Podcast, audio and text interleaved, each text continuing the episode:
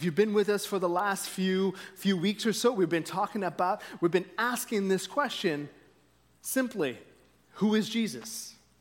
And as you as you think about it, it's it's almost like a weird question to ask in, in the context of church, because you'd expect that question outside, right? But we claim to be Christians. Shouldn't we have figured this out by now? Right? It's it's almost, but it's such a great reminder, such a great insight into what Paul is writing, and he talks about who Jesus is and how his identity has an impact, has implications on who we are and how we live. And so the first week we talked about Jesus being the image, the imprint of the living God. God that we may not be able to see with our own eyes, we may not be able to touch, but here's Jesus leaving his glory above, coming to this earth, taking on the form of a man, being there so that we can experience him, so that we can read about him, so that we would be redeemed into him. And then we moved on to the next week where we talked about some of the questions that life throws at us, some of the questions that we grapple with, and Jesus being the answer to it all. And today we're going to jump right back into, into the passage. And so we're going to be in Colossians chapter one, but we're not going to get there just yet. I'm going to, today we're going to do a little something a little different, and so I hope you track with me. But before I do that, I have a question. I'd like to start off with a question. When is the last time you truly felt successful? Take a moment. Think about that. When you felt like, oh, I accomplished that. And as you think about that, let me ask you, how do you define success? What does success mean to you?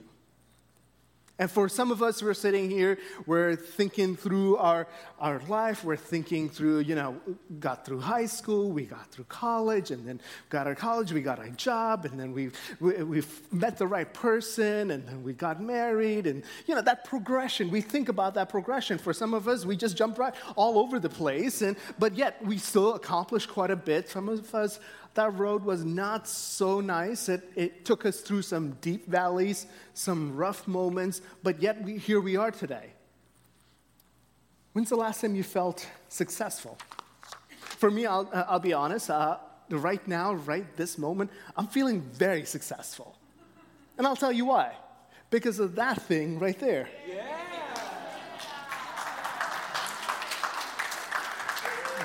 Okay, so now there's this whole section here that's looking at it going, what are they talking about?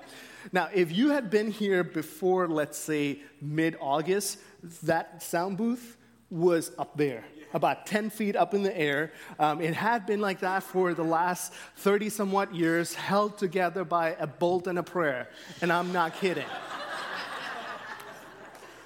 It was...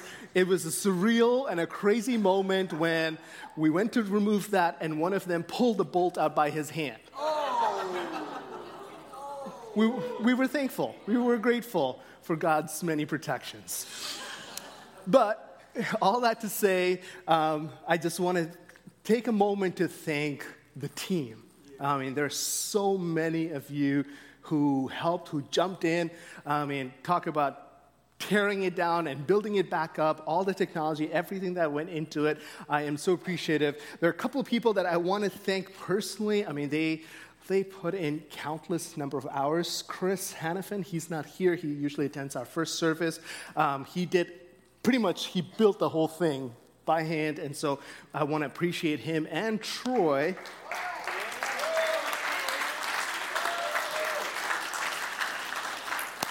Troy there helped reimagine a lot of the, the audio and the video, and kind of helped. We had this vision of what this would look like, and these two gentlemen, and then there's a ton of people here.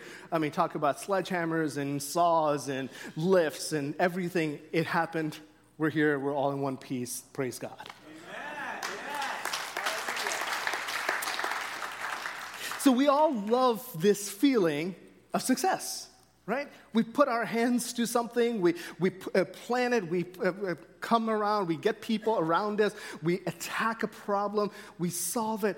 Yes, that's a good, good feeling.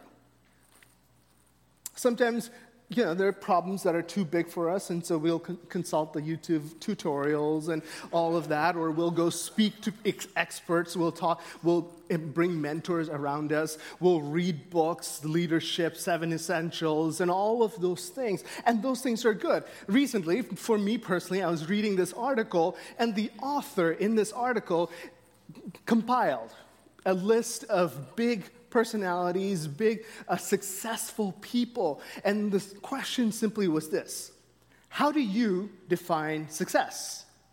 And so they had these one statement answers. I mean, some of some people from history, some people contemporary. Uh, the first one, Winston Churchill: success is going from failure to failure without losing enthusiasm. For some of us, that's the story of our lives. I mean, the minus enthusiasm part, but but we relate to that.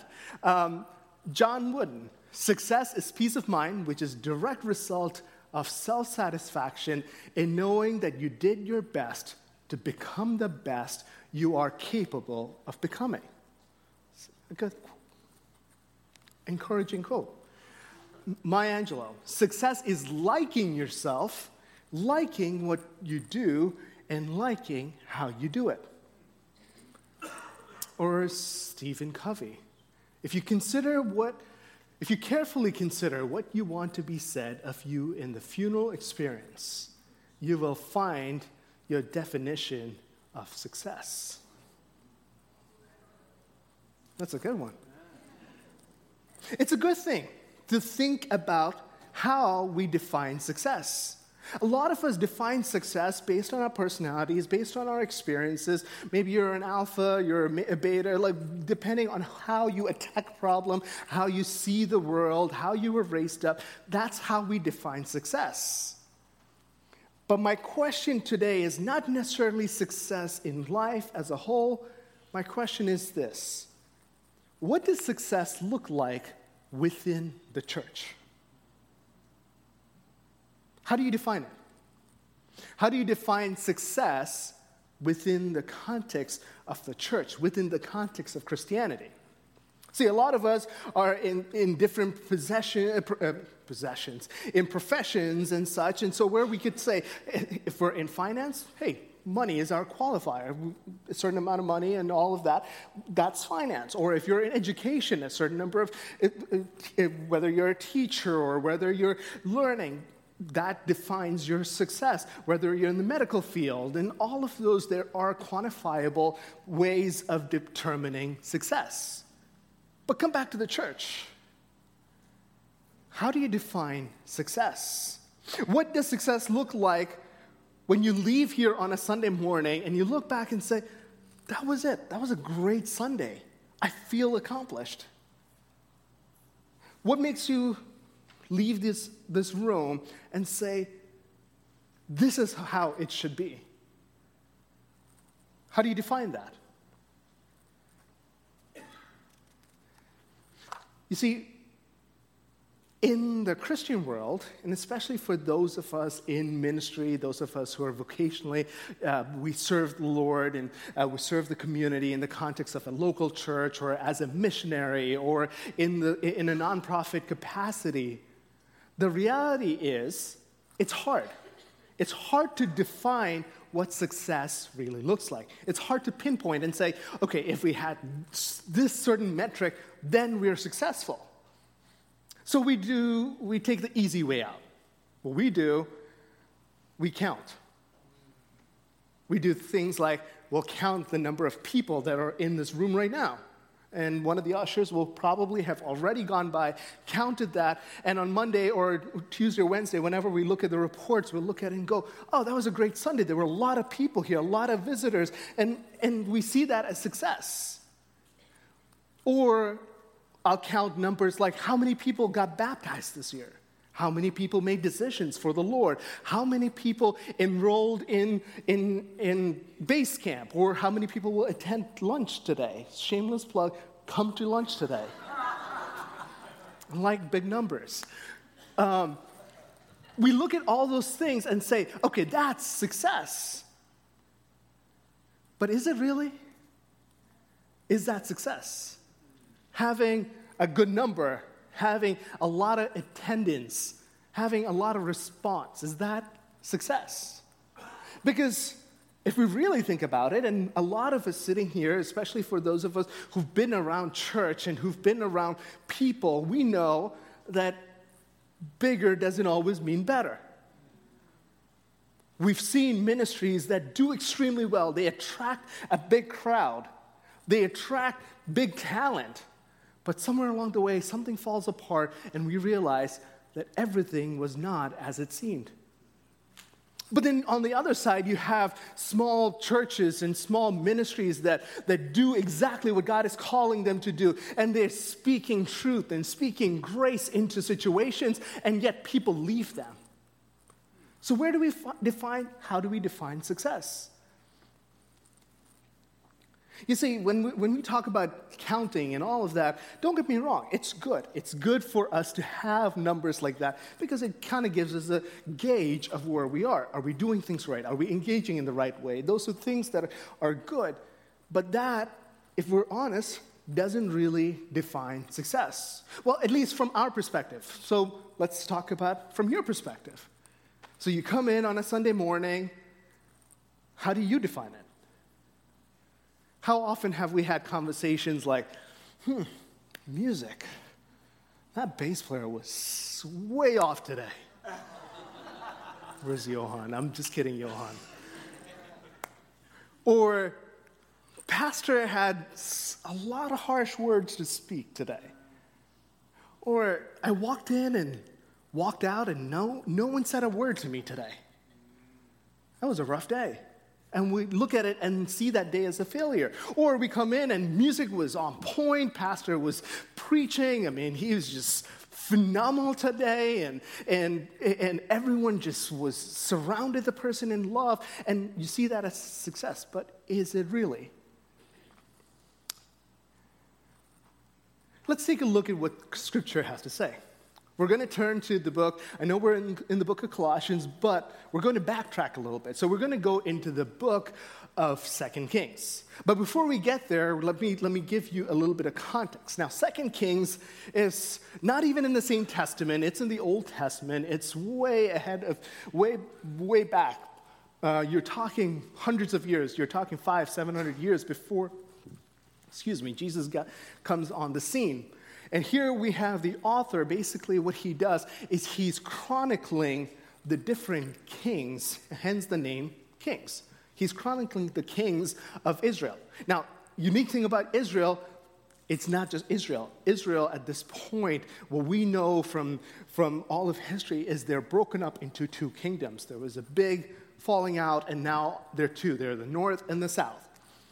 Now, what the The chronicler, he's doing, he's writing down these kings, and he has an interesting pattern to the way he's writing it. This is what he does.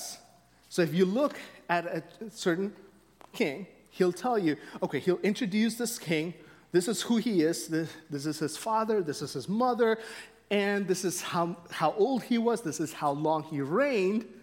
And then immediately after that, you don't have to read his entire story. Second Kings will tell you, give you a value judgment. He was a good king, he was a bad king. So let's just kind of quickly explore.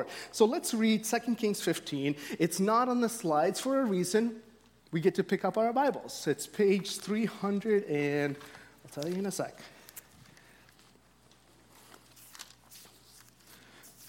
So we're in Second Kings chapter fifteen, verse, it's page three twenty-one in the black Bibles in front of you. So Second Kings chapter fifteen, we're going to do a quick exercise, all right? So I'm going to read chapter fifteen, verse one, and we're looking for three things. Name, we're looking for the introduction, we're looking at how long he reigned, and what the value judgment is. Ready? We're good? All right, let's try this. In the twenty-seventh year of Jeroboam, king of Israel, Azariah, the son of Amaziah, king of Judah, began to reign. So who are we talking about?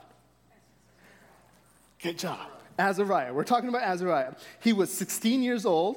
How old? sixteen. And when he began to reign, he reigned fifty-two years in Jerusalem. His name, his mother's name was Jecholiah of Jerusalem, And he did what was right in the eyes of the Lord, according to all that his father Amaziah had done. What's the value judgment? Success or failure? Success. Success. Great.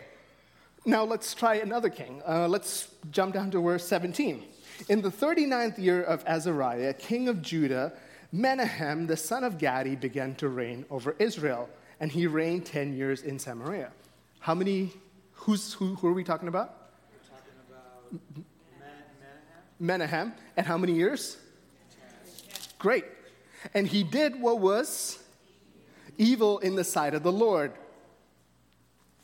And so you have this pattern where he goes through and he's chronicling, uh, chronicling the kings, and he says, this person reigned, this is how long he reigned, and this is what he did.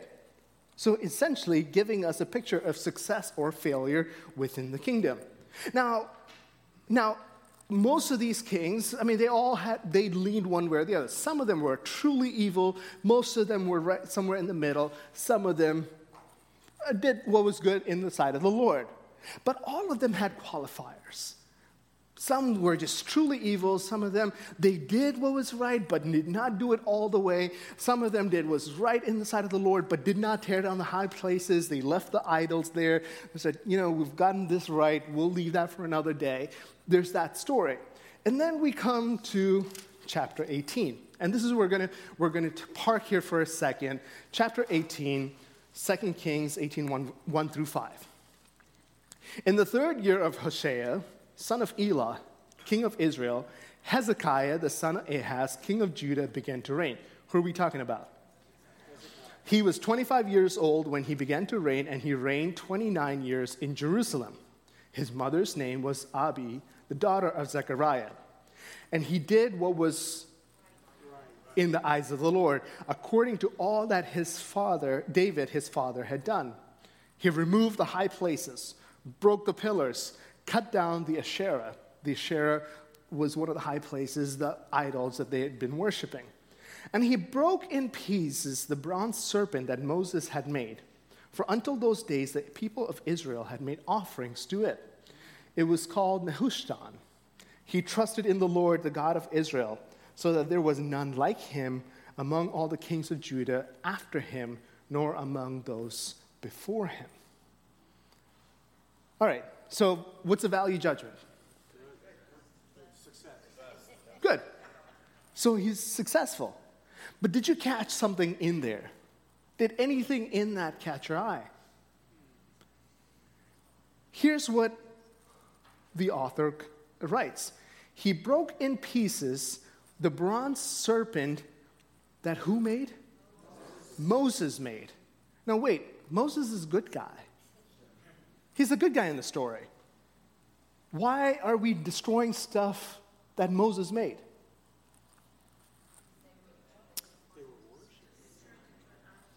Wow. That was a rhetorical question. Everyone has answers. Love it. We're tracking. The answer is right. They were worshiping it. So let's go back. Well, for, for, for the benefit of those of us who may not know the story, we're back. Now we're tracking even further back. We're in the in the wilderness. We're in the desert. So the Israelites, they have left Egypt. Moses led them out of Egypt. He's, we've crossed the sea. Now we're in, in the wilderness, and they have been wandering. I mean, it's, they're tired. They're hungry. They're just, they're cranky. I mean, you would be too if you'd wander for forty years. And and as a product of all that, they're murmuring, they're complaining, they're angry with God, they're angry with their surroundings. And God had enough of it, and he decides to send judgment. And judgment came in the form of snakes that went through the camp and started killing people. Freaks me out just talking about it. And Moses cries out to God saying, God, this is not how the story ends. And so God relents, and he says, all right, let's do this. Let's bring restoration. Let's bring redemption. Let's bring, uh, let's fix this. So he says, fashion a bronze serpent, put it up on a stick, and anyone who looks at it will be healed. It's highly symbolic to say, here, this is what God is saying. Come back to me. Quit your murmuring, quit your ang- anger, quit all of the complaining. Come back. There's restoration, there is redemption, there is, uh, he's bringing them all back into the fold. And it's a good thing. There is healing, and people are, again, worshiping God as they should. But what they kept around was the bronze serpent. Now, rightly so, it's a big part of their history. It's a part of their history that would remind them of the time they complained, that would remind them of the time people perished, would remind them of how God miraculously healed and touched their land and restored them and redeemed them. But what happens over time is the object that brought healing, the object, the gift of God, turned to be the object of worship. What was supposed to reflect God's glory is now receiving glory. See the problem there? Yeah. What was a good thing, what God gave as a gift, now is being worshipped. And God says, no, it can't stand. And here comes Hezekiah. Hezekiah comes into the scene, and he destroys it. He breaks it into pieces. And one a cursory reading of it would say, why would you bro- destroy such a good thing? Why would you destroy such an integral part of their history? Because it was misused. And as, as we're studying these passages, this was a message that, that uh, as, as a team we've been dealing with and uh, studying, and, and God's been speaking through our pastors. And, and here's the message. When the gift of God takes the place of God, he has every right to destroy it. When what we prayed for, what we sought God for, what we cried out for, and we received it, and he was merciful, and he said, you know what, you've been praying for that job, you've been asking, you've been seeking, you've been praying for the right relationship, you've been praying for that house, here you go, this is, this is my blessing to you. Now all of a sudden, that has overtaken our passions. That has overwhelmed our time. Now it's all about the job. It's all about the house. It's all about the relationship. And that's where our energy, and that's where our glory, and that's where all our all our effort goes into. And God's looking at that and going, you're worshiping the gift and not the giver. And some of us, if we're honest with ourselves, we're guilty of that. What was meant to reflect the glory of God is now receiving his glory. And God is looking at that situation and saying, I have the right to remove it. You see, in our life, we too, so often, we come to church, we exalt what God has given us more than we exalt him sometimes. See, the reason we exist, the reason we're here in this room today is to bring him glory. That is our sole purpose. But at times when we come, we're enamored by the music, we're enamored by the preaching, we're enamored by the people, all the while God getting the back burner. In a moment like that, he sends a Hezekiah to destroy, to bring correction to what has gone wrong. You see, success, defining success, is recognizing too far ahead, John. Success is recognizing that it is about Jesus and not about us. It's about recognizing God, the giver, and not the gift that he's given us. Worship the giver, not the gift. And for us, as we talk about defining what success looks like, success within the church, that is one step, is to defi- is to glorify the giver and not the gift. Success, as we move on to the next one, is success is recognizing Jesus as the head of the church. And this is where we come back into Colossians. In Colossians chapter one, we read Colossians chapter one, verse eighteen. Paul is saying, Jesus and he, Jesus, is the head of the body, the church. So we've been asking this question, who is Jesus? Who is he? Well, how do you define him? We talked about him being the image of the invisible God. We, we talked about him being the answer to our questions. And today, here's Paul's answer. He is the head of the church. So let's break it down. What does the head mean? You see, when Paul is talking about the head, he's not just talking, he's using the imagery of a body, but he's not just talking about this head, which uh, which needs everything else. He's talking about the head as in a governing party. He's talking about the head as in a king. He's talking about the head as in he lays down the law. And what he says goes. And he's saying, looking at the church, the body, Jesus is the head. And if Jesus is the head, then there's an implication on how we live. So often it's it's a little different when we live here in the U S. For me, my personal experience, I lived in the Middle East. I lived in Saudi Arabia, which was a kingdom. And in a kingdom, what the king said goes. In a democracy, it's a little bit different where you can you can debate and back and forth. With a king, there's no debate. What he says is law. And he, Paul is using the same analogy. He's using this imagery, and he says he is the head of the church. And so for us, there is an implication. And so when I talk about how do we define the define success within the church, I'm not just asking how do we define success within Mount Hope. I'm not asking how do we define success within uh, the Burlington location of Mount Hope. I'm not asking how do we define success in the eleven a.m. service of the Burlington location at Mount Hope. I'm instead asking, how do we define success as the Big C church? The church that includes everybody. The church that includes nations around the world. The church that includes time past and the time to come. Paul says his answer is simply this. He is the head of that church. To say that Jesus is the head is to say that he is Lord. To say that he is the head is to say that he has authority over us. To say that he is the head means he is sovereign, means he is the ruler of the church. You see, this is a struggle that has gone on for, for centuries. It's not something new that we're grappling with. It started right in the beginning, in the garden. Who determines how we ought to live?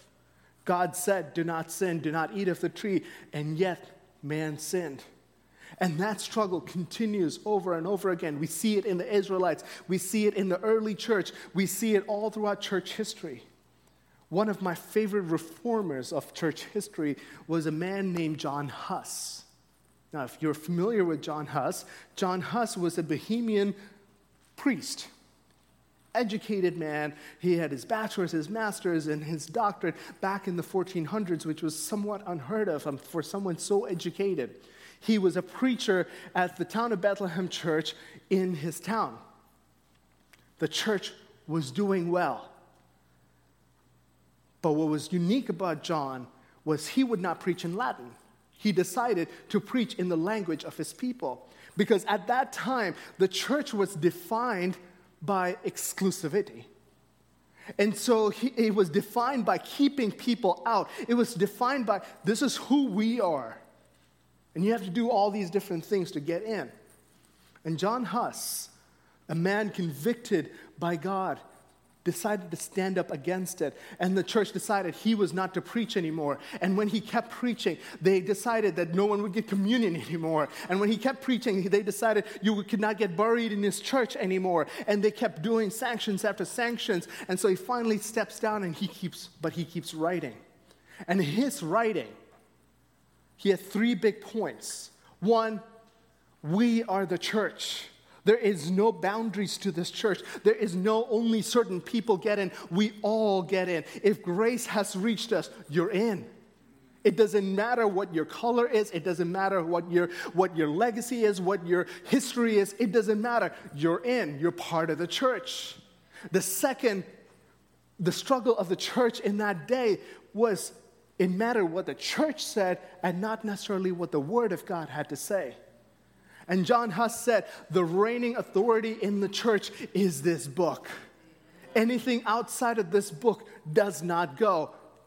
And his third point was this. In an age where they've been debating over and over who is the head of the church? The church then would have said the Pope is the head of the church.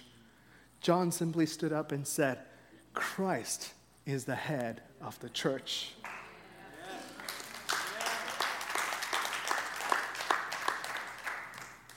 And the church's response was to lead him down, stri- to remove his priestly garments, tie him to a stake, and burn him to death.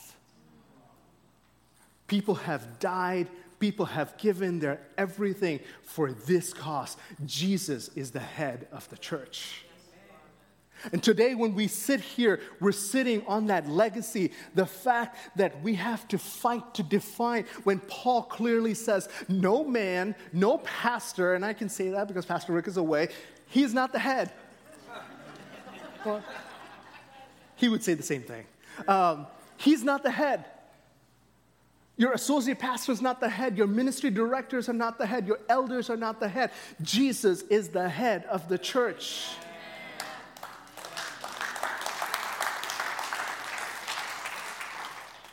But you see, there is an implication to that. When we declare that Jesus is the head of the church, what he says goes. And so all of a sudden, we find ourselves where our preferences don't matter anymore. It's what he says. If we decide, you know what, this is how I'm going to serve, and this is where I'm available, and these are my terms, guess what? In Jesus' economy, it's a little different. He tells you. He determines how he's going to use you. If you decide, you know, these are the people I like to be around, these are the people I like to f- uh, uh, serve, and no, those preferences go out the window. All of a sudden, things look a little different. Excuse me. Jesus is the head of the church. And because he is the head of the church, the way we live ought to reflect that. Jesus is the head of the body, the church. If he is the head of the body, then the body responds to the signals of the head. The body responds to the directions of the head. Our personal preferences have no value compared to the direction of Jesus Christ. It's all about Jesus more than it is about us. Success in Christian life is recognizing that it is about him and not about us. It is about recognizing the giver over the gift. It is about recognizing that Jesus is the giver. He is the head and not us. But why? Why do we worship him this way? See, because the truth is simply this, that there is a work that only he can do. And that is the work we need. You see, it's it's great that we all come together. There are so many of us in this room, but there are also so many of us out, out there. There are people in kids' ministry ministering to your kids right now. They're pouring into them. They have an exciting service plan for them, and they're just engaging right there. There are people in our student ministry. There are people in our nursery. There are people in our hospitality team. There's people in the in the cafe and in the in the media team. They're all, we can come together, and we can put together a phenomenal service. We can have a great We can have great music. We can have a great talk. We can do all of this. We can come together, have great groups, have great community. There's a lot that we can do together, yes. But there is a work that you and I can do, and then there's the work that he does. And so often, we confuse those two. You see, we can come together, we can do all of this. But if there's transformation that needs to happen, that is the work of Christ. If there is healing that needs to happen, that is the work of Christ. If there's reconciliation that needs to happen, that is the work of Christ. If there is salvation, that is the work of Christ. It comes through him. Success is recognizing that there is a work that only Jesus can do. And honestly, that is the work we need. We can fill our time with serving. We can fill our time with all the busyness. But by doing that, we're sacrificing the work that actually makes a difference. What does success look like as a church? What does success look like as Christians? What does success look like you in the marketplace, you in the hospital, you in the classroom, you in wherever God has placed you? What does success look like? Well, I'll show you this. In John chapter three, we see it playing out.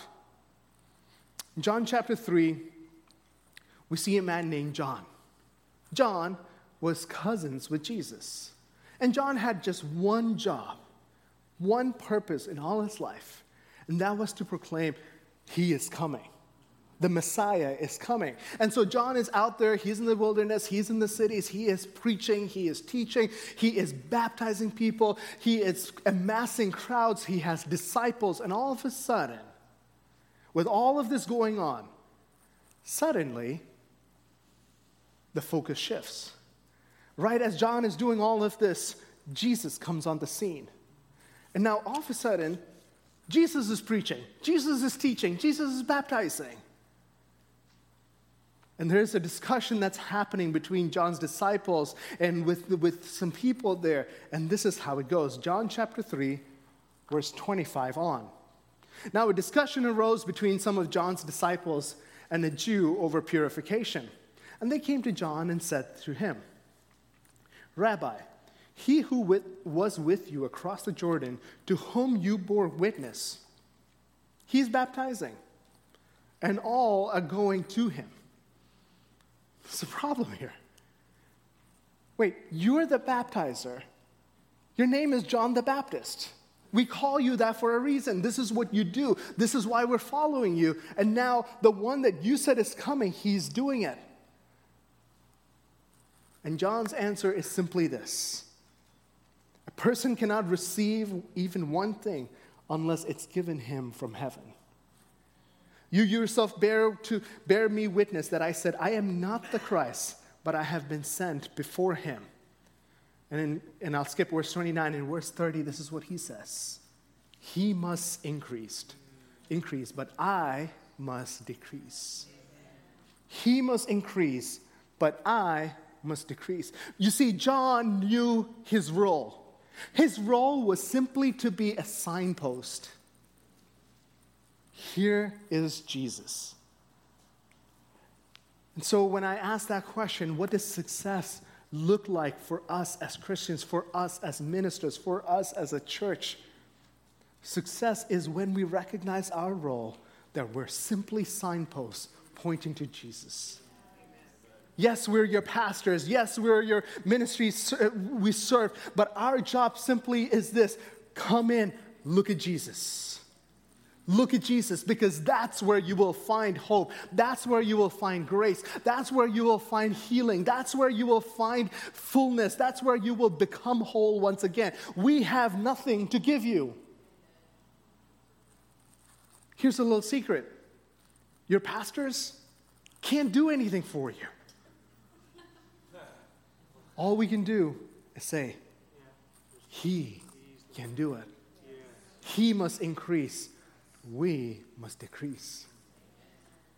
You see, sometimes the object that is meant to reflect the glory of God suddenly starts taking on glory, and that's where the system breaks down. That's where failure creeps in. That's where destruction comes in. And God is looking at that situation and saying, I am right to destroy it.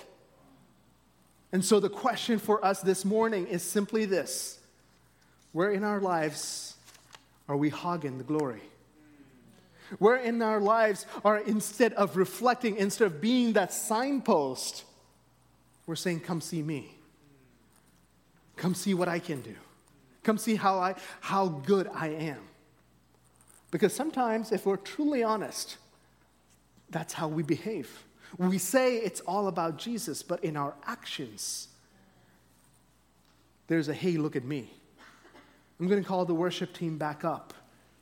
And as we as we prepare to close, let's take a moment. You see, in a group like this, there is, there is a group of us that know that, hey, there is a work that needs to be done. We realize the, the reality that in all that we do, we can't fix the problem. We've tried it. We've done everything that we can. We've seen the right people. We've done the right things. We've given the right amounts. We've done all of it. And yet, brokenness. And yet, relationships that need fixing. And yet, financial ruin. And yet, depression. And yet, you fill in the blank. The question is, do you recognize Jesus as the head? What would it look like if we took a moment and we place our selfish preferences and the things that bother us aside and just let God do his work through us? What would it look like if we are simply people that point to him? A signpost receives no glory. People drive past it. People don't stop there. They just look at it and move on. And that's what he's calling us to be, simply a signpost. Here he comes. There he is. Go see him.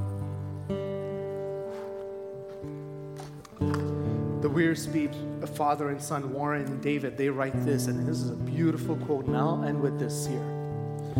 When ministry becomes performance, then the sanctuary becomes a theater. The congregation becomes an audience. Worship becomes entertainment, and man's applause and approval become the measure of success.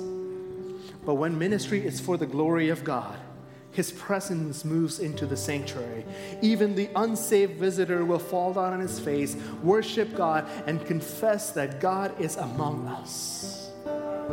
That is our prayer for this church. That is our prayer for Mount Hope. That is our prayer for each and every one of our lives. Wherever God has placed you, that the sign is not pointed inwards, but instead, this is all for the glory of God. Who I am, what I do, who I, what I say, what I think, it's all for the glory of God. And when I come into this room, it's so that he may be lifted up. This morning, this call is simply this. Are there places in your life where you've been trying to do it on your own? Are there places in your life where, where God used it at one point, and that's where you're stuck? That's what you're glorifying, and that's what you think will always be the same. And he's saying, let it go. Worship the giver, not the gift. It's all about Jesus. He is the head of the church. And because he's head, he demands, he demands our allegiance. He demands our movement. He demands that we do as he does. He demands that we live as he lived for the glory of God. So as we close here this morning, take a moment. Don't leave too soon. I know we're closing out. Take a moment. Ask yourself simply this question. Am I functioning truly as that signpost? Because if we're not, then we have some work to be done. If we're not, the Holy Spirit is pointing at us and saying, that needs to be fixed. Because if people are stopping where you are, there's a problem. So let's come to the Lord. Let's come, let's bow, let's let's seek him, let's cry out to him. Take a moment. Please do not leave here without having dealt with your heart. Cry out to the Holy Spirit. Holy Spirit, I need you to do a work in me that only you can do. I've tried this so far and it hasn't worked. Do your work in me. So I would invite you as we close out, and I'll pray in a second, as we close out, the team is going to lead us. They're going to lead us in worship. Take that moment to come to these altars. We're, we're here. Pastors and the elders will come, lay hands with you, pray. Take a moment to seek the Lord. Would you bow your heads with me in prayer? Father, we thank you. We thank you for the work that is being done in us and through us. Lord, I thank you for the moments that you have moved miraculously. You have answered miraculously. And Lord, we confess the times where we stood with that miracle, where we took on that miracle and we glorified it more than we glorified you. Lord, I pray that you would forgive us. I pray that you would, you would heal us. You would restore us. You would help us to repent of those times and help us to move away from it. Help us to come back to you, Lord. Lord, and today, Lord, we surrender our hearts, we surrender our minds, we surrender our wills, we surrender our plans, we surrender our destinies, we surrender our desires of who we are to be and who we are to become in your, in your presence. Because after all, you are our head. Lord, I pray that your, your will be done in our lives. Speak to us. Do your work in us. Holy Spirit, move in us. And as we sing, Lord, create in us a clean heart. Create, give us clean hands. Lord, help us. Help us. We ask this in your name, Jesus.